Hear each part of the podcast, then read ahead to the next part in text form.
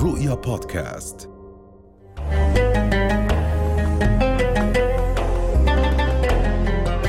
حلقة جديدة من ساعة محبة. لنرتقي سويا.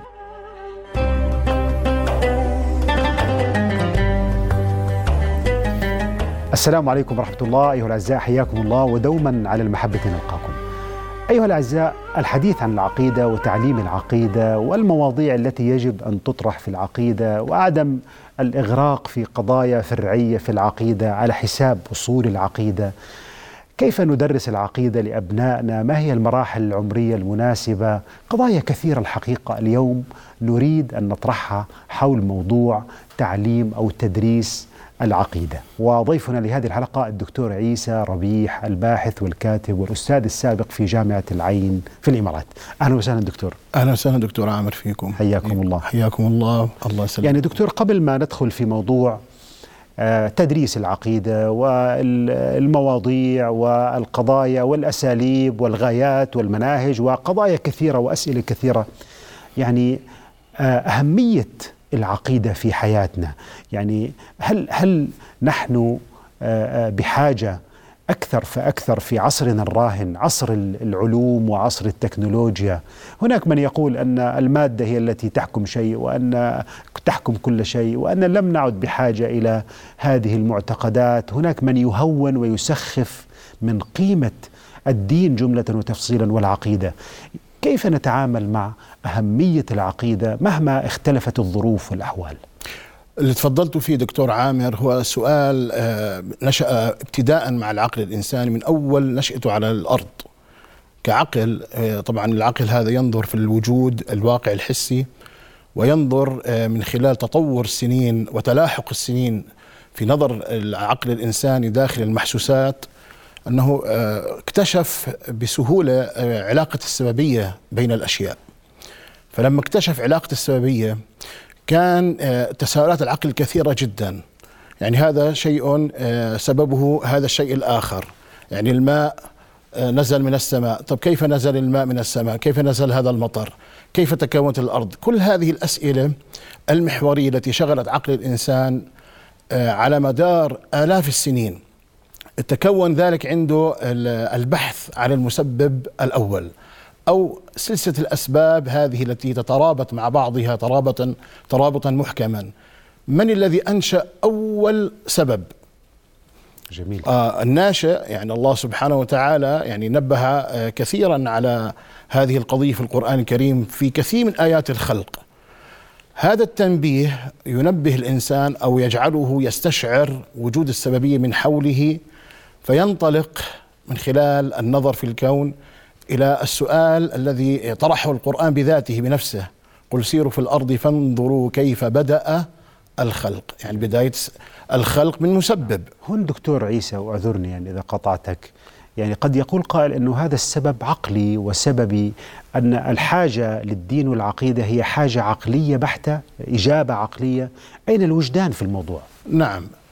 إذا المشاعر، انطلقنا أحاسيس. آه إذا استطعت الآن أربط بين السؤالين نعم. آه أستطيع أن أجيب الربط يأتي من خلال الآن أنا أريد أن أبحث عن هذا الخالق عن هذا الس- السبب الذي أوجد كل هذه جميل. المخلوقات الآن العقل حينما ينظر في جملة هذه الأسباب إما أن يتوقف وإما أن يثبت وإما أن ينفي وهذه قضية الإيمان والإلحاد واللا أدرية التوقف الذي يقول أنا لا أدري ما موقف العقل الذي يثبت يقول أنا مؤمن والذي ينفي يقول أنا ملحد لا أثبت وجود الإله.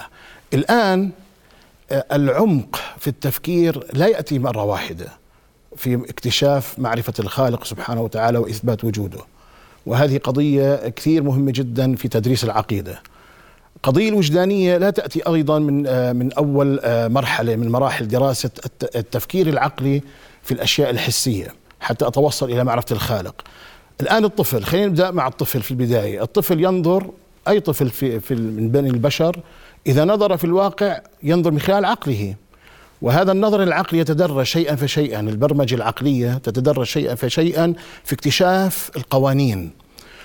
وأثناء التدرج في اكتشاف القوانين إما هو يكتشفها بذاته أو يتلقاها من الآخر من الأب من الأم من المدرسة إلى آخره.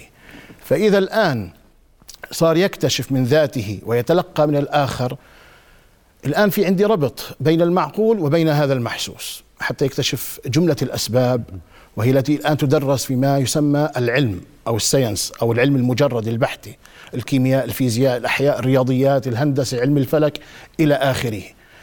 فمن حيث التدرج في المراحل السنية المبكرة يستطيع هذا الطفل أن يربط بين بين بعقله بين القاعدة العقلية أو القانون العقلي الذي يكتشف السبب في الواقع الحسي فالربط بينهما بده يعطيه معطيات الآن بده يعطيه مخرجات. هذه المخرجات هي أفعال السلوكية الآن التي يمارسها الإنسان مع نفسه ومع المخلوقات التي حوله وهي قد تكون سلوكيات أخلاقية قد تكون سلوكيات علمية. الآن مع التدرج في التلقي العلم ومعرفة النتائج العقلية التي اتفق عليها البشر أن هذا حسن هذا قبيح هذا آه، سيء هذا آه، جيد إلى آخره. يأتي دور الآن الوحي المقدس. جميل. يعني قبل ما ندخل في الوحي والنص الديني الحقيقة يعني أنت أشرت لقضية مهمة أن الإنسان يبدأ يعني بمراحل طفولية أو بمرحلة الطفولة ثم شيئا فشيئا قدراته وتفكيره ينمو شيئا فشيئا.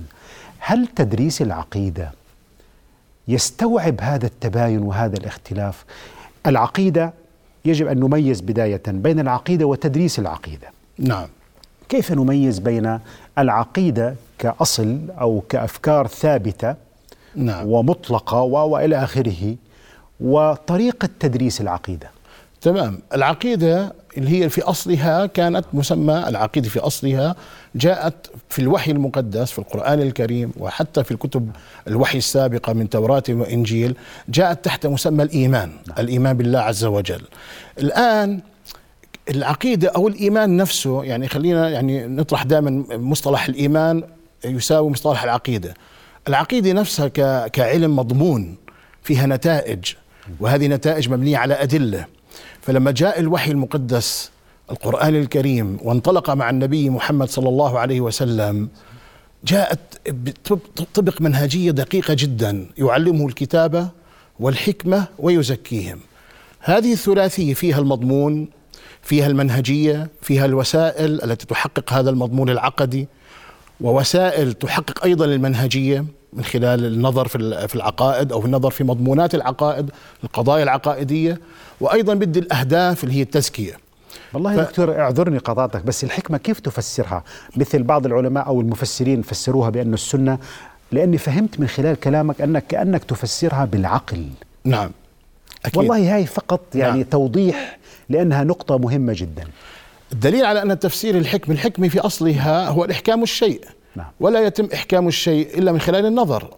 ومن خلال النظر إذا كان النظر دقيقا وعميقا ومبنيا على مناهج دقيقة جدا مناهج علمية في البحث مش مناهج عاطفية العفو. وهذا اللي بنسميه إحنا أحيانا الوجدان. في منهج وجداني أو منهج عاطفي لا لا شك فيه. هذا سيؤثر أين؟ سيؤثر في السلوك. فاذا أنا إذا بدي أنطلق في المضمون العقدي لازم أنطلق من خلال النظر. والنظر الله سبحانه وتعالى يعني ذكره في القرآن النظر أفلا ينظرون إلى الإبل كيف خلقت؟ وإلى السماء كيف رفعت؟ هذا ليس النظر فقط المشاهدة وإنما وإنما هو تفعيل العقل. أفلا يتدبرون القرآن أم على قلوب أقفالها؟ هنا التدبر. يتفكرون يعني بدك يعني إذا نظرت في المصطلحات القرآنية أجدها تفعيليه للعقل. يتفكرون في خلق السماوات والأرض. ربنا جاءت النتيجة. جاءت النتيجة. ربنا هذه نتيجة ما خلقت هذا باطلا. في وسائل في مناهج في التفكير.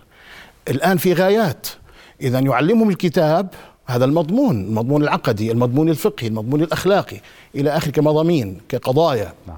والحكمة في عندي آية في القرآن ذلك مما أوحي إليك ذلك مما أوحي إليك من ربك ذلك مما أوحي إليك من الحكمة. أو ذلك مما أوحى إليك ربك من الحكمة. ذلك مما أوحى إليك ربك من ربك من الحكمة. فالله عز وجل ذكر أن الحكمة آه، موجودة في الوحي. إذا ما هي الحكمة؟ إذا كانت تفسر بمعنى السنة لا مانع أن تفسر بمعنى السنة. لكن ليس هي التفسير الأصلي أو التفسير الذي أبتدأ به في تفسير الحكمة. يعني ذلك مما أوحى إليك ربك من الحكمة. من الحكمة. إذا في وحي سابق أو في حكمة سابقة على وجود القرآن. نعم. في حكمة سابقة على وجود النبي صلى الله عليه وسلم. فإذا بدأ أفسرها بالسنة حيصير هاي الآية حتصير فيها شيء من التناقض. إذا ابتداء الحكمة ننطلق فيها أين؟ ننطلق فيها إلى العقل إلى العقل لكن آه، آه، نتاج العقل منه إيجابي ومنه سلبي يعني هذه ربما بحاجة لتفصيل آه النتاج النتاج السلبي دكتور عامر هو الأوهام العقلية نعم. التي لم تبنى على منهجية علمية دقيقة وثابتة نعم. وصارمة فأنا لا أنا الحكمة عندي النتاج العقلي الذي بني على مناهج علمية ذكرتني ب. يعني ابن رشد عندما في كتاب نعم. فصل المقال فيما بين الحكمة والشريعة من الاتصال يعني هو يعتبر أن الفلسفة كعلم عقلي هي تقابل مصطلح الحكمة أكيد آه، دكتور ال- ال- ال- التسليم وأن العقيدة هي مسلمات وأن العقيدة لا مجال فيها للعقل إشكالية كبيرة ربما البعض حتى يأخذ هذه الإشكالية ليطعن في العقيدة ليقول أن العقائد الدينية هي ليس مجالها العقل وبعيده عن العقل. أريد أن أستمع إلى إجابتك الحقيقة حول هذه الإشكالية. دور العقل في العقيدة أين يقع؟ ما العلاقة بين العقل والعقيدة؟ هل العقيدة مسلمات؟ بالتالي نضعها في هذا الوعاء في وعائنا ال- ال- المبارك دون أن يكون للعقل دور في الوصول إلى هذه العقيدة، هل الإيمان بالله هو آه، نتيجة عقلية أم أنه شيء يقذف من الوحي أو أنه شيء يعلم تعليما للأولاد دون أن يكون لديه أو لعقلهم دور في الوصول إلى هذه المعتقدات، نريد أن نعرف هل العقيدة آه، تتصل أو ترتبط بجانب عقلي أو أنها منفصلة تماما عن العقل؟ ال- العقيدة في ارتباطها مع العقل والتفكير العقلي من شقين. شق ال- الوحي نفسه جعل العقل هو مناط التكليف. وأناط هي معنى المناط. أناط له يعني آه، سمح له وكلفه وأراد منه هكذا الوحي أن تتوصل إلى إثبات الحقيقة العظمى وهي الله عز وجل من خلال التفكير والاقتناع بهذا التفكير الذاتي. كيف يحصل التفكير الذاتي من غير تفكر عقلي؟ لابد من التفكر العقلي الذاتي الذي لا يتأثر بالغير وهذا يستدعي منذ الطفولة. يعني خلينا نركز شوي على موضوع الطفولة. أنه المسلمات التي تأتي لهذا الطفل من, خ... من خلال الواقع لابد أن تكون هناك مسلمات صارمة ينطلق منها في البحث العقلي الذي يوصل يعني نوضح شوي هيك إثبات وجود الله. علاقة السبيل اللي تكلمنا فيها بأول الحلقة. علاقة السببية يدرسها الطالب منذ نشأته وهو صغير.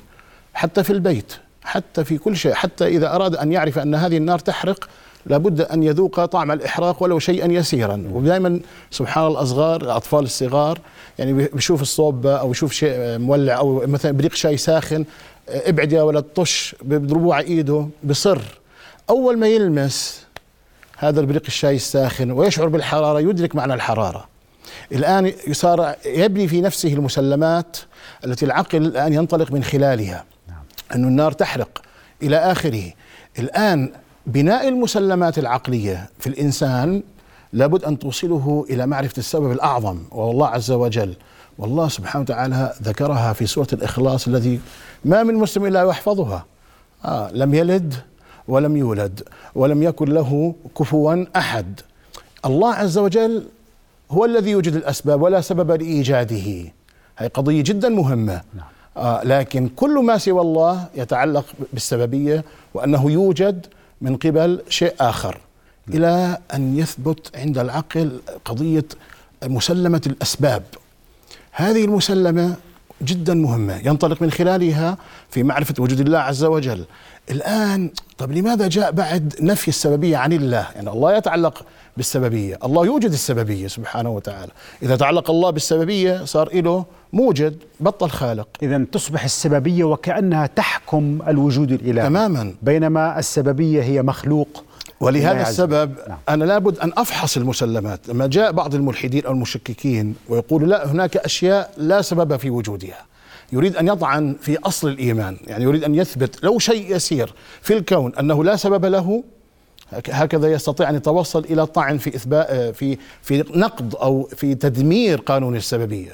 لا هاي القضية طب هون دكتور غير مسلم لهم بها. وأنا أستحضر صورتين. صورة آه، ما قام به إبراهيم الخليل يعني آه، عليه السلام عندما بدأ عملية التفكير العقلي بمن هو الخالق ونظر إلى السماء ورأى كوكب ثم قمر ثم شمس. نعم. إذا هو بدأ من عقله. نعم. ولكن في النهاية هذا الشعور بالاستسلام عندما لم يستطع أن يأتي بإجابة عقلية كاملة هو شعر وبحث بعقله ولكن في النهاية هل هو وصل إلى الله بعقله أم أن هناك نور أو وحي قذف في قلبه؟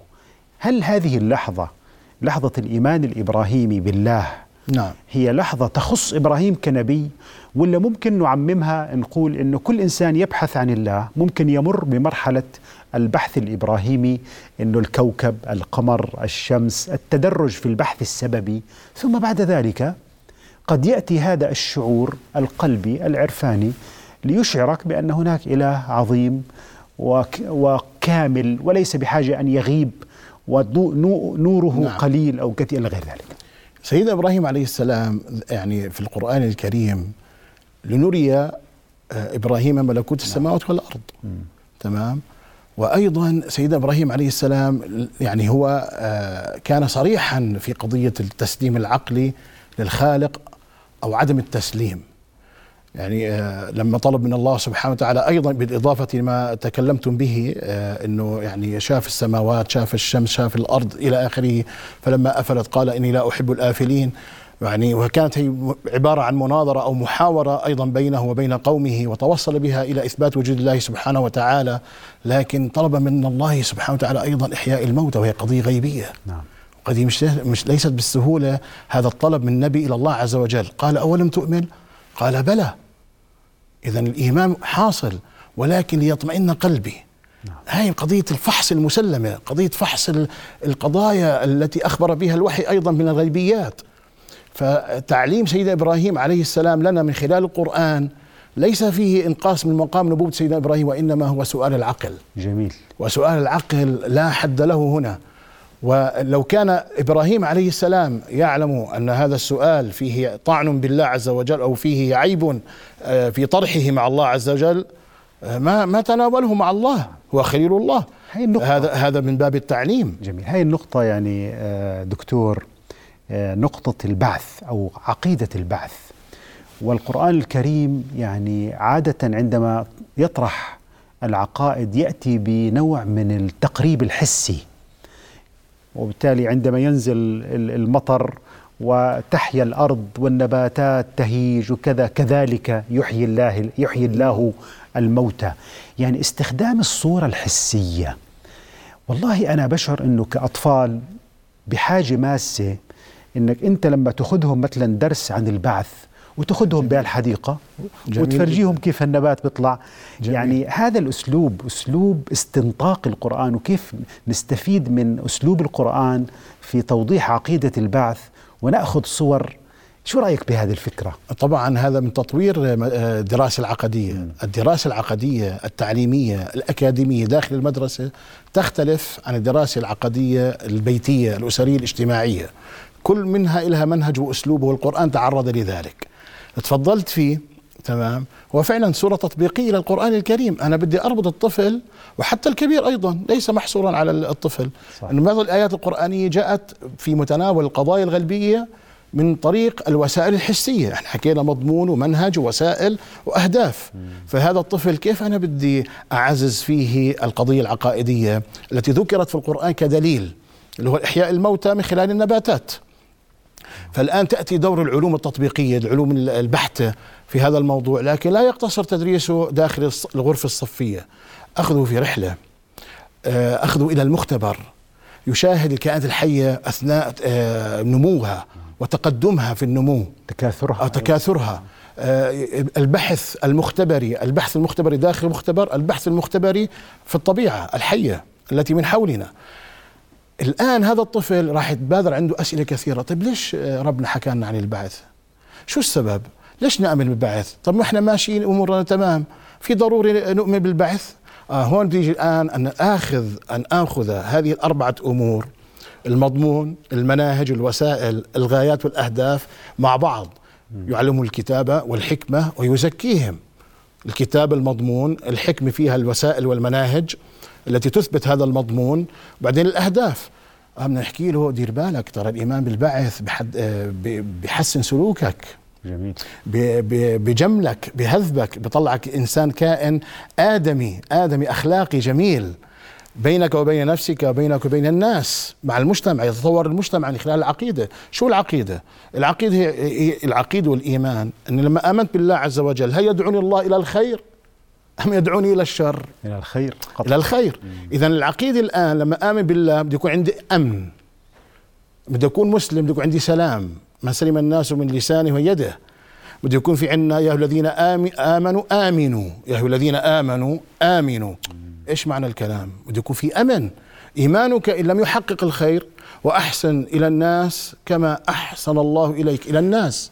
مش فقط المؤمنين جميل يعني هذه ربما سمة العقيدة إذا أي نعم في أنها حافز تمتد إلى حركة الإنسان وسلوكه وليست تمام. فكرة نظرية مجردة في ذهنه مطلقا أبدا. وهذا نعم. أكبر أخطاء الدرس العقدي للأسف والله نقطة دكتور عيسى سنركز عليها يعني كثيرا حقيقة أنه العقيدة كفكرة ليست نظرية وإنما هي كمنطلق للفعل والسلوك والتغيير أيضا في حياة الإنسان، أن العقيدة ليست مجموعة غيبيات وغياب عن الواقع وإنما هي منطلقات تصورات أساسية تساعدنا على فهم الواقع تساعدنا على أن نعيش ونتحرك في هذه الحياة وليست أي حركة وإنما حركة منتجة ومبدعة نعم. وفاعلة. نعم. كيف تعلق على هذا المفهوم للعقيدة؟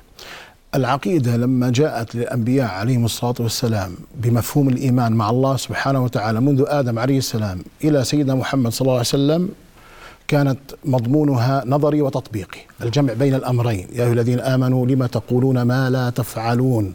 كبر مقتا عند الله أن تقولوا ما لا تفعلون. إيش؟ تقولوا؟ آه. تفعلون. تقولوا تفعلون. في عندي قول. القول هي النظرية. الفعل هو السلوك.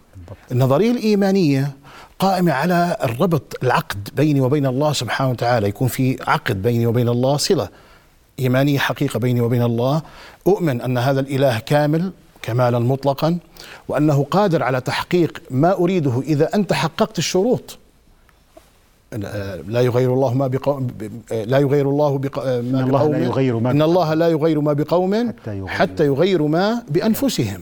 إذا في قضية تغيير من الله في تحسين الواقع يأتي من الله سبحانه وتعالى. عصر المعجزات لم ينتهي. لكن هل إحنا طبقنا الشروط بطريقة صحيحة؟ هذه هذا العقد بيني وبين الله طبقته بطريقة صحيحة؟ هل نحن كأفراد كمجتمع طبقناه أيضا بطريقة صحيحة. يعني ليس هروب من الأسباب. يعني لا ليس هروب. بالله ليس الأسباب موجودة. لعجزنا وضعفنا وهزيمتنا والى آخره. الأسباب الخلقية موجودة. لا تتوقف على إيماننا أو عدم إيماننا. نعم. فعاله والله سبحانه وتعالى أوجدها فعال لما يريد. لكن هناك طموح عند الإنسان للأفضل للأحسن للأحسن. نعم. يا الذين آمنوا آه يعني في كثير من الآيات يا الذين آمنوا تعاونوا. وتعاونوا وتعاونوا. على البر والتقوى ولا, ولا تعاونوا على الإثم, على الإثم والعدوان. نعم. إذا تعاونوا على البر والتقوى. إيه طب أنا عندي بر ولن تنالوا البر حتى تنفقوا مما تحبون. طب ما هو البر إذا لم يكن عقدي بيني وبين الله سبحانه وتعالى في إيماني بالله؟ هذا العقد الذي بيني وبين الله. إذا لم ينتج عنه البر والإحسان بيني وبين نفسي ومع البشر إذا هنا في خلل في هذا إذا هي شجرة بلا ثمار. نعم هي شجرة نعم. أحسنتم دكتور عامر أحسنتم تمثيل. شجرة بلا ثمار تصبح. وربنا أطلق هذا التمثيل اللي هو شجرة طيبة وشجرة خبيثة. الشجرة الطيبة التي تعطي الثمار الطيبة نعم. وهي الإيمان. لكن الإيمان المفعل على أرض الواقع مش الإيمان النظري. وهذا خلل صار في الدرس العقائدي. يعني البيئة الثقافية لها دور في إحداث إما الإيجابيات في الدرس العقائدي أو سلبيات في الدرس العقائدي. طيب دكتور عيسى لو رجعنا للقرآن الكريم سؤال يعني أريد فعلا يعني السادة المشاهدين أن يعني يتوضح لديهم كيف نجيب هذا السؤال. يعني مثلا في سورة البقرة عندما قال آمن الرسول بما أنزل إليه من ربه والمؤمنون كل آمن بالله وملائكته وكتبه ورسله. ذكر أربع أركان من أركان الإيمان. نعم. في موضع آخر مثلا في سورة البقرة الآية 62 إن الذين آمنوا والذين هادوا والنصارى والصابئين من آمن منهم بالله واليوم الآخر ركنين في العقيدة وركن العمل الصالح. نعم صحيح. فلا خوف عليهم ولا, ولا هم يحزنون. في موضع ثالث قل يا أهل الكتاب تعالوا إلى كلمة سواء ألا نعبد إلا, إلا الله. الله. العبادة لله وحده ركن واحد. نعم. أحيانا يذكر القرآن أربع أركان أحيانا ركنين أحيانا ركن. ونحن نعرف أن أركان الإيمان خمسة وهناك طبعا من أضاف القضاء والقدر. يعني ماذا تلاحظ على الأسلوب القرآني في عرض أركان العقيدة؟ آه، العرض هنا يحتاج إلى آه، معرفة الأصل والفرع. م. الأصل الأصل الله سبحانه وتعالى يعني مثلا في بعض الآيات ما ذكر آه، لا شريك له. ذكر خلاص يؤمنون بالله واليوم الآخر. ما ذكر هنا التوحيد؟ ذكر الإيمان بالله. ما, ما ذكر معه نفي الشريك في آيات كثيرة جدا. يعني إنها تنفي الشريك لا شريك له. تمام؟ فالآن أنا عندي معناته أصول أصل متين هو الله عز وجل واليوم الآخر الأصل الثاني. هذول الأصلين لتفعيل السلوك وهناك أصول أخرى تتعلق بالغيبيات. نعم. زي الإيمان آه، بالرسل السابقين الملائكة حتى اليوم الآخر وغيبة أيضا. لكن في أصلين لتفعيل السلوك ولهذا ذكر آه، وعمل صالحا اللي فيها آمن بالله واليوم الآخر وإيه؟ وعمل صالحا عشان يكون في تفعيل السلوك. لأنه اليوم الآخر هو المحاكمة. لما نتج من السلوك كيف تظلم؟ كيف تقتل؟ أيوة نعم. كيف تعتدي إذا كنت تؤمن باليوم الآخر؟ أن الله يأمر بالعدل والإحسان. وإيتاء ذي القربى إلى آخر الآية. فإذا أنا آه، ألاحظ أنه توزيع الآيات القرآنية في أصول العقائد توزيع محكم من حيث إما النظريات التي تؤدي إلى نتائجها المخرجات وإما نظرية ومعها مباشرة سلوكها.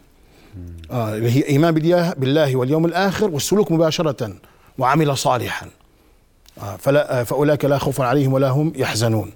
إذا أنا بدي أنتبه مين ما كان يدعي الإيمان بالله سبحانه وتعالى مسلم مسيحي يهودي حتى غير أهل الكتاب الديانة السماوية الثلاث بده ينتبه إنه قضيتك أنت مش قضية فقط آه، بينك وبين نفسك أو بين مجموعتك فقط نعم. وانما قضية إنسانية عامة. هل أنتم أحسنتم لأنفسكم أيها المؤمنون حتى إذا نظر الناس إليكم قالوا هؤلاء هم المحسنون؟ نعم. جميل. آه نموذج. يعني من أين نبدأ؟ يعني الإيمان بالله هل هو النقطة الأولى؟ أم الإيمان بالكتب أم الإيمان بالنبوات؟ هل نبدأ وسواء مع الصغير أو مع الطالب أو مع الإنسان الذي تبدأ رحلته في الإيمان؟ هل البداية تكون من معرفة الله أو الإيمان بالله؟ ثم بعد ذلك الإيمان باليوم الآخر؟ ماذا عن النبوات؟ ماذا عن يعني ما هو التسلسل القرآني بداية للرحلة رحلة الإيمان؟ من أي موضوع من مواضيع الإيمان نبدأ؟ الذين يستمعون القول فيتبعون أحسنه. أحسنه. الآن أنا في في خضم هذه الأفكار العقائدية على مستوى الكرة الأرضية في هذا الوقت الآن الراهن. عندي أقوال كثيرة عندي نظريات كثيرة عندي عقائد كثيرة جدا. أنا موقفي كمؤمن آه، مع أبنائي الصغار آه، مدرستي أو المدرسة مع الأطفال الصغار الجامعة مع النشء المثقف في الجامعة ما بعد الجامعة. آه، أين تطبيق الذين يستمعون القول فيتبعون أحسنه؟ أنا سأستمع الاستماع كما هو معلوم لديكم دكتور عامر يقصد به الدليل السمعي أحيانا. الآن القرآن الكريم أخبر. خليني الآن أمسك أنا نفسي يعني حتى هذا يعني أمارسه مع الأطفال الصغار في البيت في المدرسة إلى آخره في الجامعة. القضايا العلمية التي الآن يتعلمها الناس منها ثابت ومنها متغير ومتحول منها صارت حقائق ومنها لا لسه ما زالت نظريات أو أفضل النظريات ولها أيضا هذه النظريات تطبيقات. كيف أنا أستطيع أن أجمع بين العلم وما أوحى به الوحي من قضايا إيمانية وعقائدية؟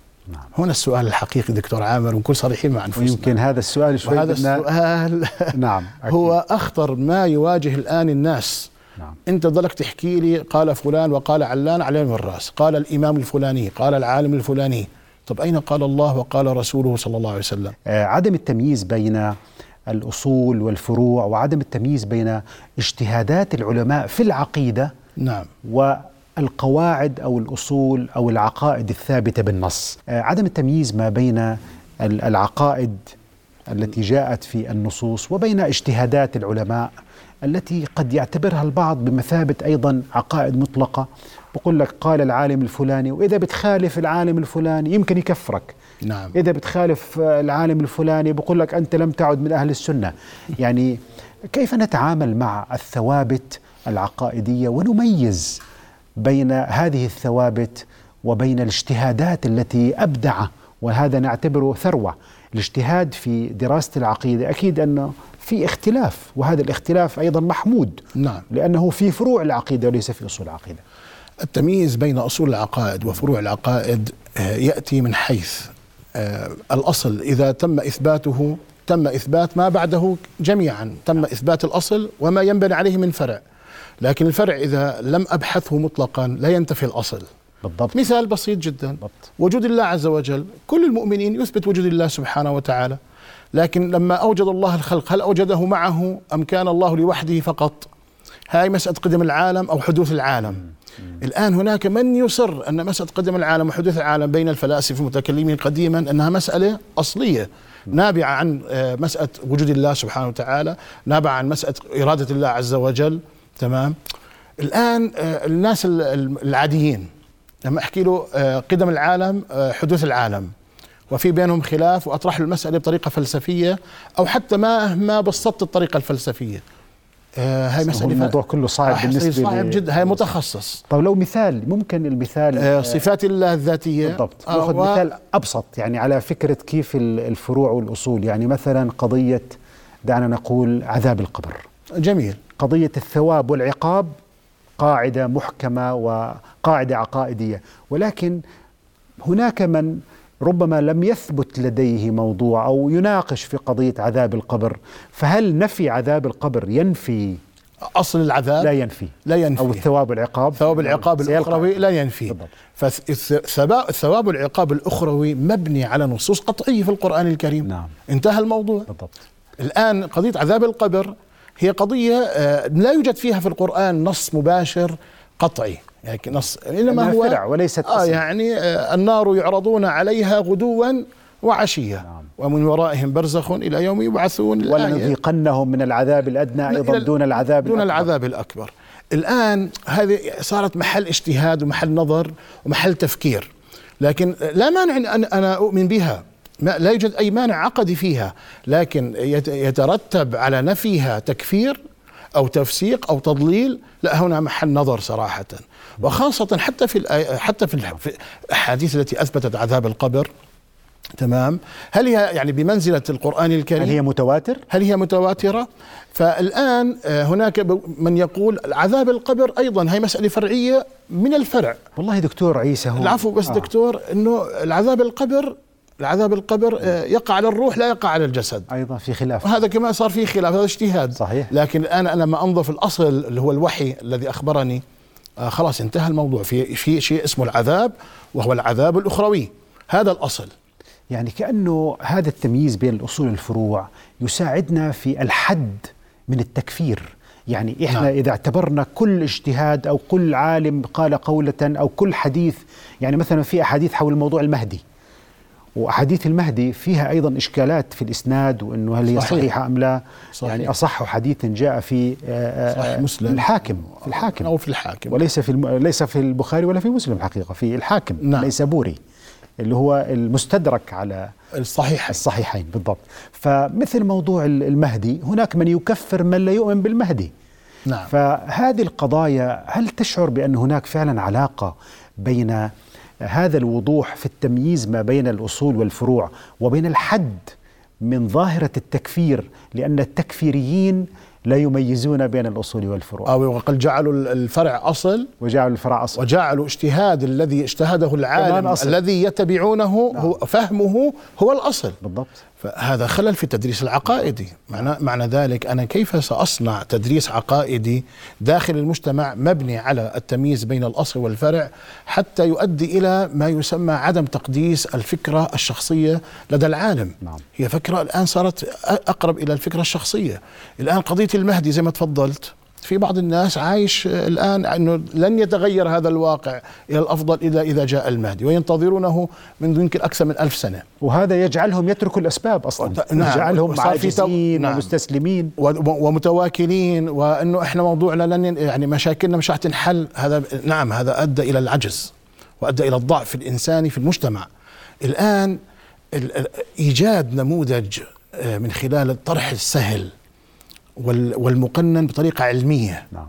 وأيضا آه، يدخل إلى العقول والقلوب معا. يعني لازم أنا اتقبله عقلا وحتى تتقبل أيضا نفسي. مش أنا أرفض عقلا لكن نفسي متقبليته. يعني إشي فيه تناقض لا خلص متناقض آه، بس أنا قلبي مطمن له كيف؟ ما بنزبط.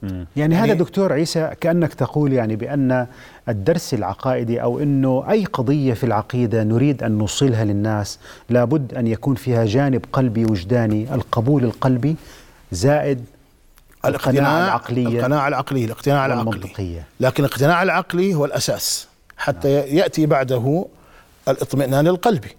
وحتى لو كان الاقتناع العقلي بشكل مجمل مش بالضرورة التفصيل الدقيق التفصيل الدقيق للمتخصص. يعني للأسف يعني بعضهم يدعي ال ال آه الإيمان والصلاح واظهروا مظهر الصالحين ويجرئ نفسه على الخوض في المسائل العقائدية الدقيقة العميقة. نعم. الآن هذا التجرؤ يؤدي حقيقة إلى التعصب قد يأتي أيضا موضوع الإقصاء الآخر. أنا خلاص هذا رأيي وأصر عليه وقال به عالم الفلاني والعالم الفلاني إلى آخره. فنتج من الخلاف العقدي في الفروع الإقصاء والإرهاب والتكفير. والتكفير والتكفير. وتشنج المجتمع. نعم. القضية الثانية دكتور واعذرني يعني هو مواضيع كثيرة ولم يبقى إلا القليل الحقيقة. آه لماذا يع- يعني في شعور أنه مواضيع العقيدة معقدة وصعبة وأنتم يعني آه علم العقيدة وعلم الكلام جعلتوا لنا العقيدة شغلة كثير صعبة. فلماذا لا نعود إلى البساطة وإلى آه ال ال ال الإيمان بمعناه البسيط؟ هل فعلا العقيدة معقدة؟ آه، موضوع التكليف بالإيمان بالله عز وجل وهي قضية غير محسوسة موضوع ليس بالسهل. يحتاج إلى العلم والدراسة والبحث والنظر ويحتاج إلى التدرج في البحث والنظر. وحتى يعطى الإنسان مهلة طويلة حتى من حياته حتى يبني اقتناع ذاتي بينه وبين نفسه فيما يخص إيمانه بالله عز وجل. القضية مش قضية آنية ولحظية مباشرة. قضية مبنية على تدرج الحياة بينك وبين الله عز وجل في مراحل حياتك. الآن كيف أنا في القرن الواحد وعشرين أنتج الدرس العقائدي منهجيا من خلال الكتب من خلال التلفزيون وسائل التواصل الاجتماعي إلى آخره الوسائل التعليمية المنهجية العلمية داخل هذه الوسائل التعليمية لتبسيط هذه المفاهيم وتدرج فيها من مراحل الإنسان من صغره إلى كبره حتى آخر لحظة في حياته. نعم نعم. وكيف أنقل هذا التطور في الدرس العقائدي إلى الجيل الآخر؟ والجيل الآخر يطوره.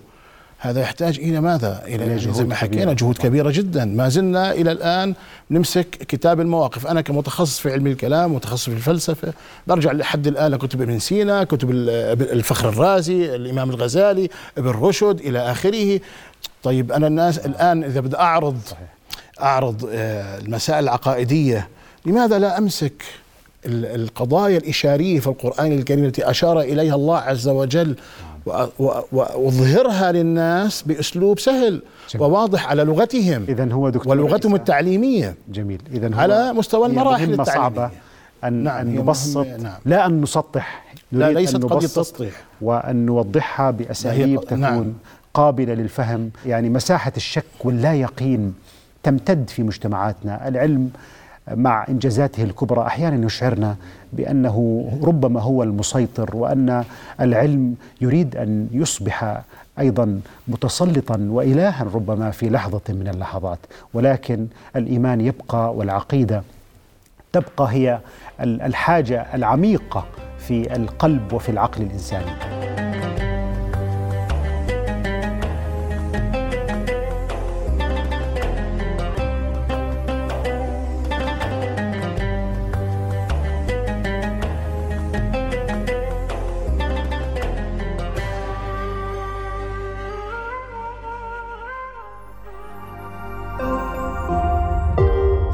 بودكاست